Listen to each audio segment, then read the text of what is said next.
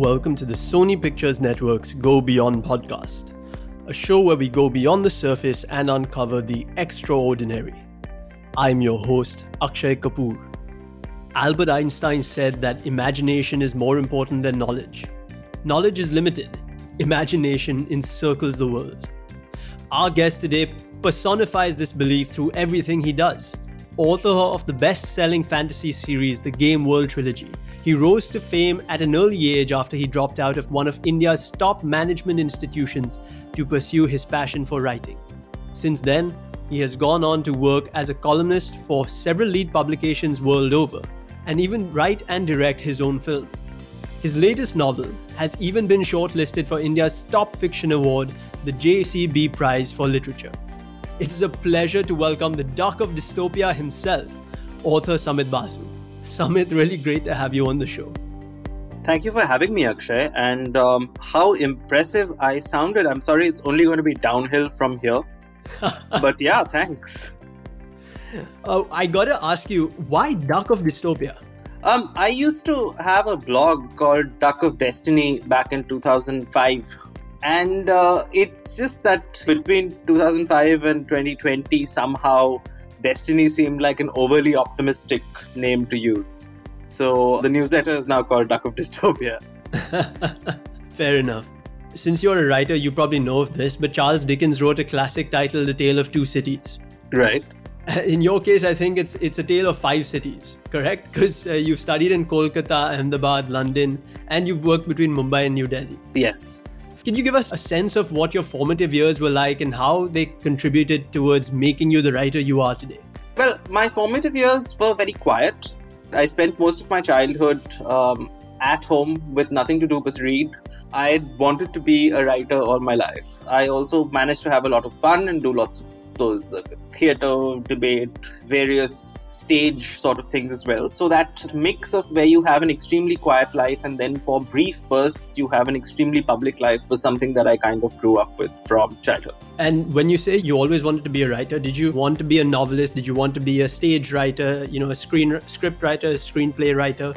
Well, I mean, for me, the ultimate thing was always books. While I loved theater and I loved movies whenever I saw them, the idea was always that the best form of storytelling is happening in books because I mean, films and all are great, but they can't match what you have happening inside your head when you're reading. Interesting. Do you remember the first book that made you fall in love with writing and made you feel that this is it? Oh, absolutely. It's uh, in Bengali, it was uh, Sukumar Ray's Poems for Children. He's uh, the director, Satyajit Ray's father. And in English, I think it would be a mixture of Alice in Wonderland and The Hobbit, both of which I read when I was quite small. At what age uh, did you decide to first put pen to paper and write something of your own? Well, I think um, throughout school, I'd been writing plays, sketches.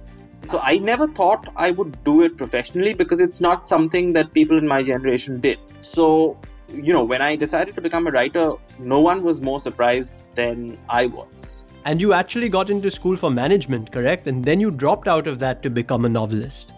Yes. So, uh, see, most of my education was about discovering that I did not like the thing that I was doing. right?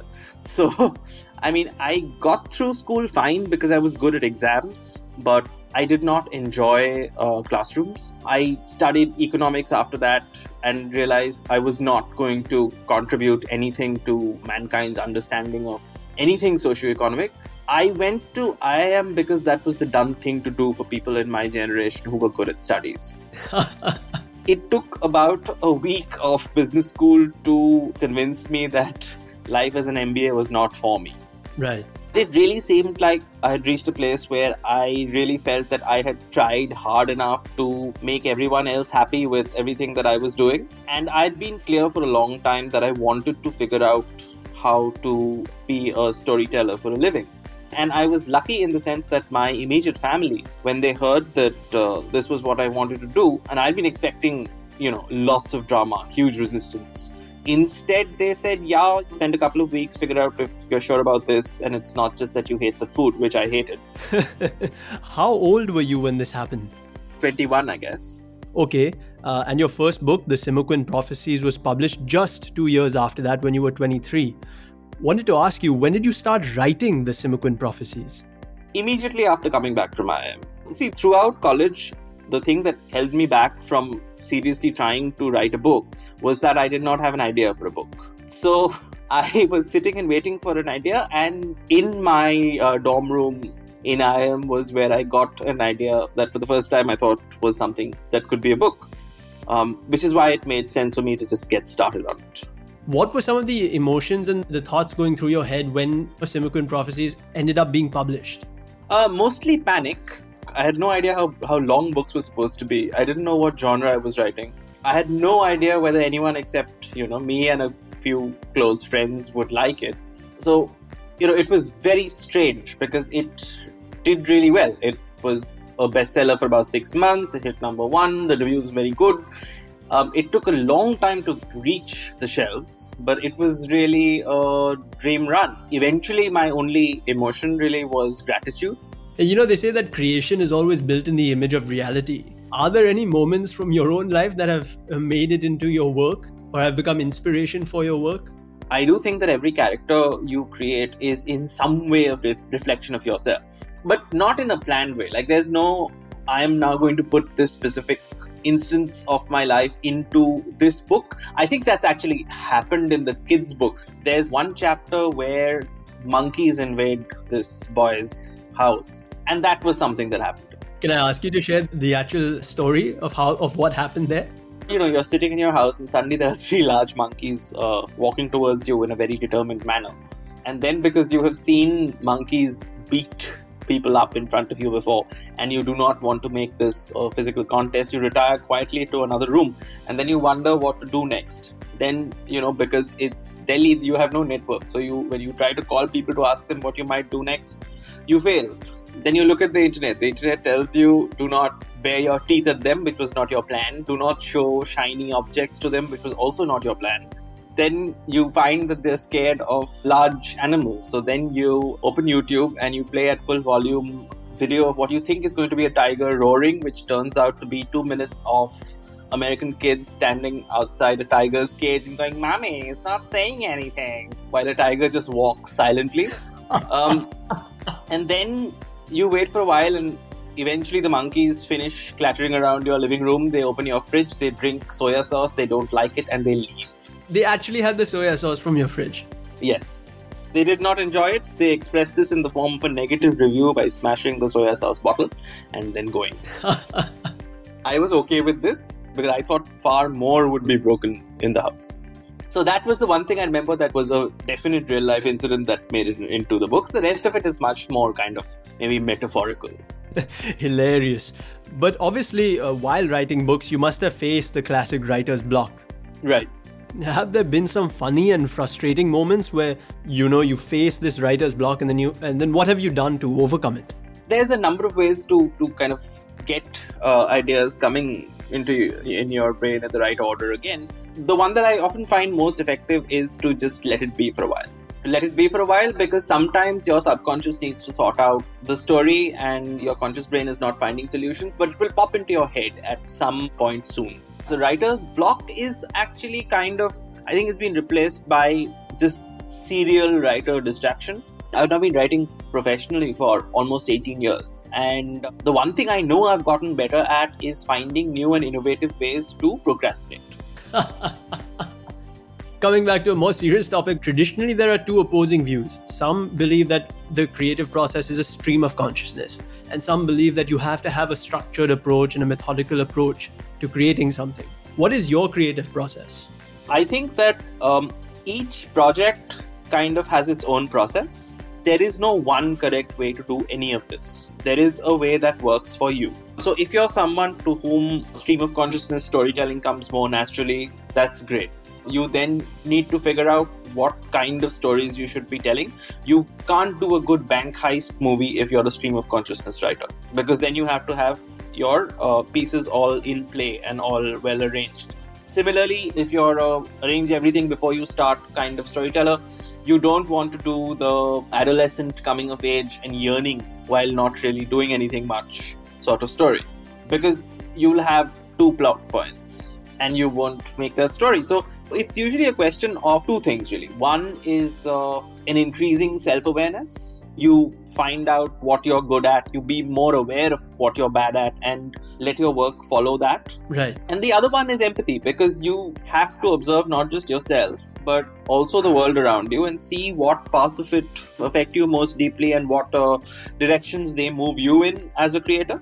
Because I found that it is so much easier to work in different ways. Like when I'm writing a kids book or a comic or a movie script or a big fat novel, the process is completely different. The voice is completely different, and uh, the way you arrive at it is also different. My last book, for instance, um, there was a deliberate decision before starting it that I would not do the five or six things that I was most comfortable doing over the last decade and a half. Interesting. Do you ever second guess yourself during your creative process? All the time. And how do you end up at your final decision? What is your process for for making the choice? I procrastinate. I second guess myself all the time. I'm always convinced that I'm going to do everything wrong. Sometimes, though, I mean, I'm exaggerating. Sometimes it's very clear what the correct uh, next step is. Sometimes the rest of the world takes that decision for me by having a deadline. Okay. So you have, you know, a specific time by which you have to make your decision. So you just make it. You decide on one of the options and then you just face the consequences of that. Between these two, you mostly get projects finished. Again, a very important thing, not just I think for storytellers, but for anyone who's kind of taking on any kind of project is that you'll never know how it's going to do until you finish it. If you don't finish the project, there's no point having done so much on it unless you learn some kind of life lesson, but that's not work. Right. Which authors have been your biggest inspirations? So I will say that when I was 11, reading Lord of the Rings made me completely fall into the story in a way that nothing else had done before. I think when I was a child, P.G. Wodehouse was another author where I think I read about 60 of his books on the trot. No one has ever used uh, language so beautifully and made so many great stories out of absolutely nothing. Currently, I would say my favorite authors are people like N.K. Jemisin and Ken Liu, and people who are really taking imaginative stories in science fiction and fantasy and various other speculative fiction spaces, and they're telling these with a great deal of seriousness and a great deal of discovery of the underlying cultural flaws and unseen complications of things that have come before. And throughout all the books that you've read, have there been any characters that have stood out to you as iconic characters? This is an even bigger list, right? And this is something that my subconscious popped into my head while you were asking the next part of the question, which uh, overcame my answerer's block. it would be Sir Terry Pratchett, who wrote many books in the Discworld series, which is this fantasy series that is easily right up there with the best of all time. And he did this thing where the characters was high concept, but at the same time they were utterly normal. And he handled this cast of at least, I don't know, 100, 200 characters in a way that you could actually have had each one of them as a protagonist. That kind of complex storytelling skill, I had not seen that in books over, you know, a 50 book span in anything uh, except Terry Pratchett. Fair enough. And now moving on to something slightly different. Any advice for people trying to pursue a career in writing? That's a huge question. I would say, you know, one is patience. Patience in the sense that you only hear about the lottery winners. There is no standard publishing or standard creative journey. You only see the successes, you don't know their real backstories. Comparing yourself to anyone is pointless. Competing with anyone else is pointless. Right. You will have your own journey. It will not be what you thought it would be. So, the one way you deal with all of that is patience and remembering that hopefully you love what you do. Absolutely. Samit, what inspires you to always stay creative? Well, the short answer is I have no other skills now. but the, the, the longer and perhaps the answer that is more relevant is that I think in the environment that we exist, there are deeply conformist ways of being, and society as a whole is deeply conformist. I think anyone who has the luxury and the privilege of being able to do things other than that, and also has ability and definitely the desire to, to do something new and interesting and different. Right. I think there's a certain responsibility to do that. I mean, I, as you probably have seen already, I'm a person who complains a lot about everything. but I have to say that, you know, the last couple of years especially have made me aware of the privileges that I do enjoy more than anything, uh, more than any other time in my life, really. So I feel like if there's any ability and experience and general skill that I have doing a particular thing, then I need to keep doing it. Certainly. Okay, here's the big question. There's a grand debate paperbacks versus ebooks. Where does the author Samit Basu stand on this?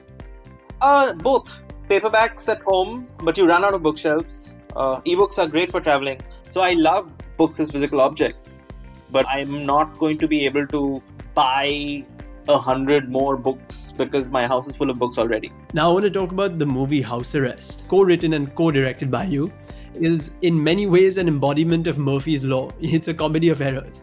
Right. What inspired the plot of that movie? There's a good answer and there's a bad answer. You can give us both. So, the good answer is that as someone who spends a lot of their time at home and a lot of their time by themselves, I'm very interested by the various aspects of uh, solitude and loneliness and how people are completely mistaken when they think that someone who's at home by themselves has anything even vaguely resembling a peaceful day right? and this is a reality that I think the pandemic has brought home to everyone brutally. I think everyone now knows how busy they are when they are stuck at home. So the, so the film is about someone who just decides that he won't leave his house and it's been six months and everyone else is kind of worried about him. And then over the course of one day, tumultuous events happen that cause him to perhaps leave the house. So exploring that space was something that I was interested in doing because I think a single location romantic comedy about solitude is an interesting space. It was an idea that I found interesting. The bad answer is that I had at that point of time, I had failed at least 15 times to make a large science fiction fantasy movie in Bollywood. And so the films I was pitching just kept getting smaller and smaller and smaller. And ultimately, I reached a point where no producer could say this is going to be too expensive because it was just set in one flat. Yeah. but it was fun. The, the pure chaos of the entire filmmaking process is something that I will never forget. So, Samit, now as we always do with our guests, we wrap up by talking about a go beyond takeaway. And what we wanted to ask you is what inspired you and what still inspires you to go beyond your accomplishments and continue to write the next chapters of your life? Okay, so I have to say that it is every new story that I manage to create. There is a lot to learn. Every new medium that you work in, so directing a movie or writing a novel or collaborating with an artist for a comic book, everything teaches you something. And if I ever reached a point where I felt like I hadn't learned something genuinely surprising and genuinely new from the last thing that I did, or that I had executed everything perfectly and I had made no mistakes, then I would stop. But every time I do something, I make mistakes. Um, every time I do something, I feel like I've learned something, and then I want to take those mistakes and those new learnings and try to do it better. You never stop learning things and you never stop making mistakes. So hopefully, you know, I'll keep doing this until I'm so terrible at it that people just make me stop. I gotta ask you if that point comes where you decide to write on your own biography, what would your biography be titled? Please read the others first. That would be my biography. Samit, thank you so much for you know taking the time to be here. Really enjoyed this conversation. Thank you for having me. An absolute pleasure to be here. If you liked what you heard, be sure to subscribe to and follow the Go Beyond podcast on www.sonypicturesnetworks.com slash podcast. You can also find us on Apple Podcasts, Spotify, Google Podcasts, and a host of other platforms. Don't forget to rate and review us too. Your feedback is very important to us.